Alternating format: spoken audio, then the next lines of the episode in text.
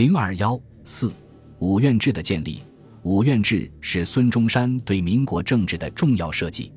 五院制并非五权分立，而是平行五院之间的分工。1928年8月，国民党二届五中全会决定逐次设立五院。10月10日组成的南京国民政府首次明确五院建制，宣告五权制度开始实行。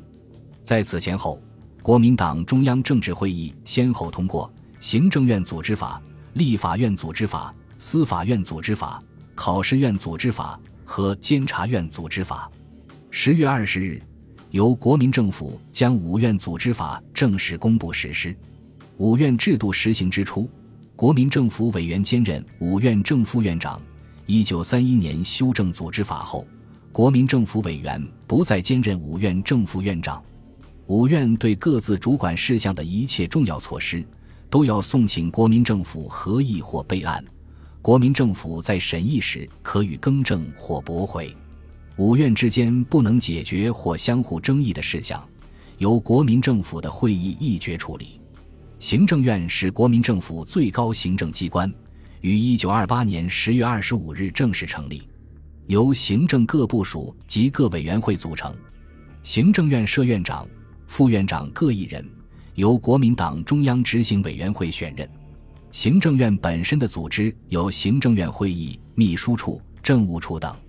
行政院会议主要议决如下事项：一、提出于立法院之法律、预算、大赦、宣战、媾和、缔约案以及其他重要国际事项；二、荐任以上行政、司法官吏的任免；三、行政院各部会之间不能解决之事项；四、其他依法律或行政院长认为应付行政院会议议决的事项。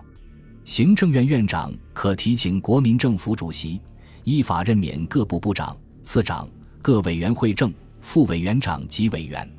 行政院成立后，设内政、外交、军政、财政、农矿、工商、交通、铁道、卫生等部，建设、劳动、禁烟、蒙藏、侨务等委员会。后陆续设立教育部、海军部、农矿、工商二部取消，改设实业部。抗战爆发前，行政院下设内政、外交、军政、财政、实业、交通、铁道、海军、教育9个部，蒙藏、侨务2个委员会，另有非经常性的赈济委员会、农村复兴委员会、行政院驻平政务整理委员会等。立法院是国民政府最高立法机关，于1928年12月5日成立，设院长、副院长各一人，立法委员任期2年。1928年10月规定人数为49至99人，1932年12月修改为49至100人。1928年至1935年共产生4届，人数分别为49人、62人、90人、86人。抗战爆发后，立法委员停止换届。立法院的职权主要有：1. 制定法律； 2. 议决预算； 3. 议决宣战、媾和、缔约； 4. 质问。此外，立法院院长还有如下权力： 1. 提请国民政府任免立法委员； 2. 主持立法院会议； 3. 指挥监督院务及其所属机关； 4. 国民政府颁布有关立法院主管事务之命令，需由院长附属。根据南京国民政府的立法原则，一切法律案提出后都要经国民党中央政治会议决定。各种法律案除秘密政治、军事、外交等法案外，政治会议先交立法院审议，立法院审议后再送政治会议最后决定。政治会议所定的原则，立法院不得变更，政治会议对立法院的决议可以修改。由于各院均对国民党中央负责，立法院在行使质询权时无强迫他院答复之权，更无答复不满意时的制裁权。所以，立法院作为名义上的国家最高立法机关，既没有对立法原则的实际决定权，也没有保证立法原则得到有效实践的监督权，其职权经常处于有名无实的状况。为便于审查各种法律案，立法院可设立法制、外交、财政、经济、军事等委员会。各委员会委员由立法委员分别担任，每委员会设委员长一人，由院长指定。院内的日常事务由秘书、编译两处管理。立法院成立后，院长胡汉民秉持要以自治来提倡法治，而逐渐代替了人治的理念，领导立法工作得到有效推进。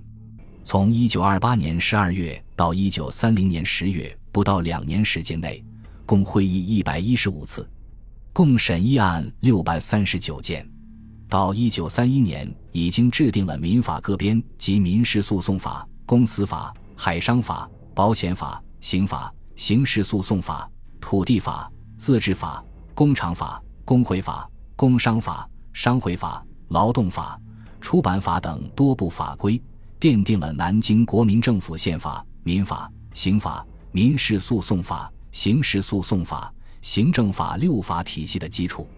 继任立法院院长孙科认为，立法院以过去的工作成绩来说是五院之中最显著的，已为一般国民所承认。大家努力的结果是一切法规都具备了，最重要的基本法规如民法等等，都由本院同仁在胡院长领导之下，经过几年的努力才一决公布，成绩是很可观的了。司法院是国民政府的最高司法机关，于1928年11月成立，设院长、副院长各一人。司法院独立行使司法权，对国民党中央执行委员会负责。司法院所属最高法院、公务员惩戒委员会及行政法院等机关分别执掌司法审判、公务员惩戒及行政审判。在国民政府五院中，司法院的职能变动最多。1934年前总的趋势是强调其司法审判权。1928年10月颁布的《国民政府组织法》规定，司法院为最高司法机关，掌理司法行政、官吏惩戒及行政审判之职权。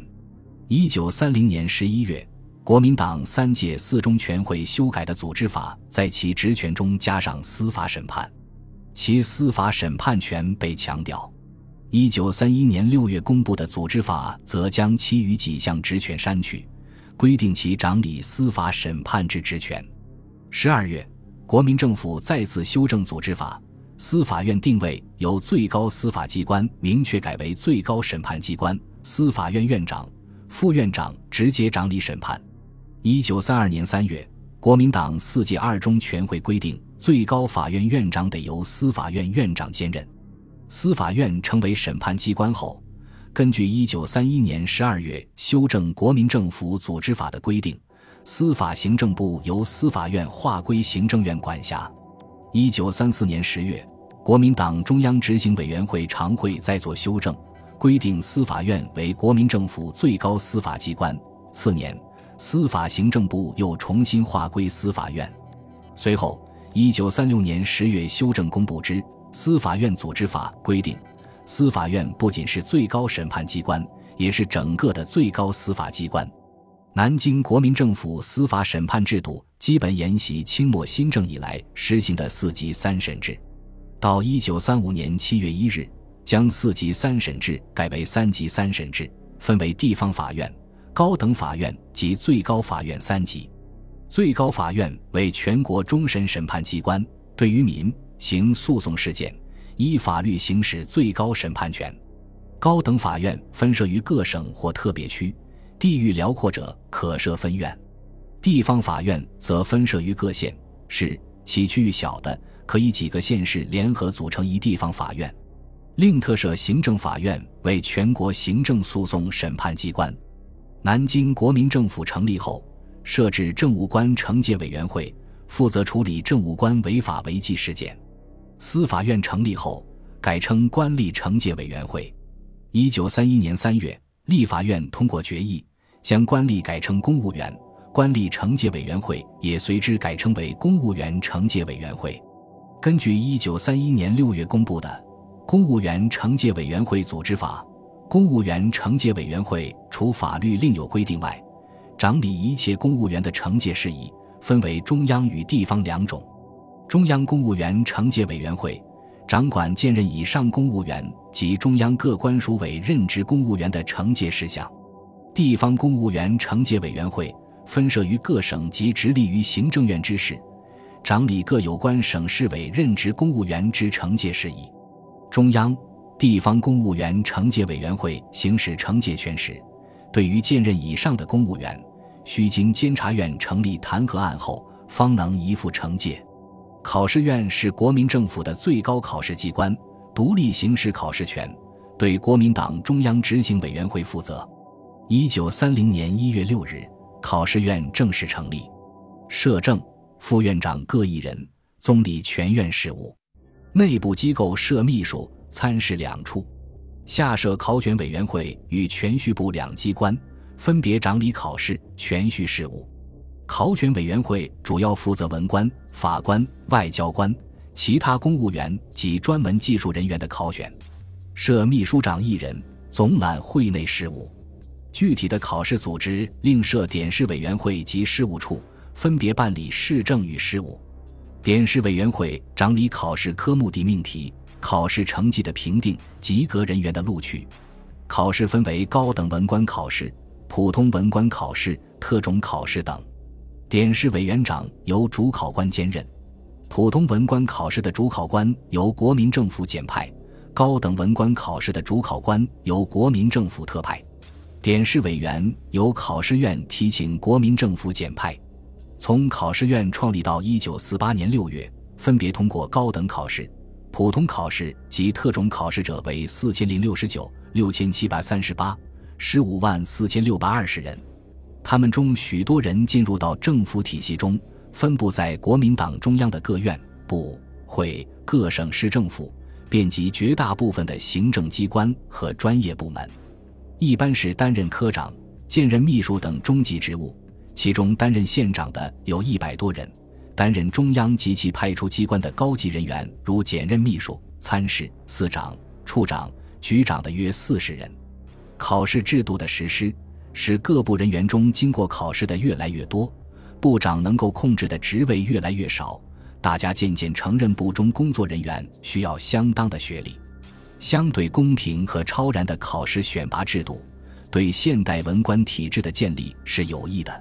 不过，由于当时考试设计并不针对具体职位，因此考试合格后得不到适当任用者也大有人在。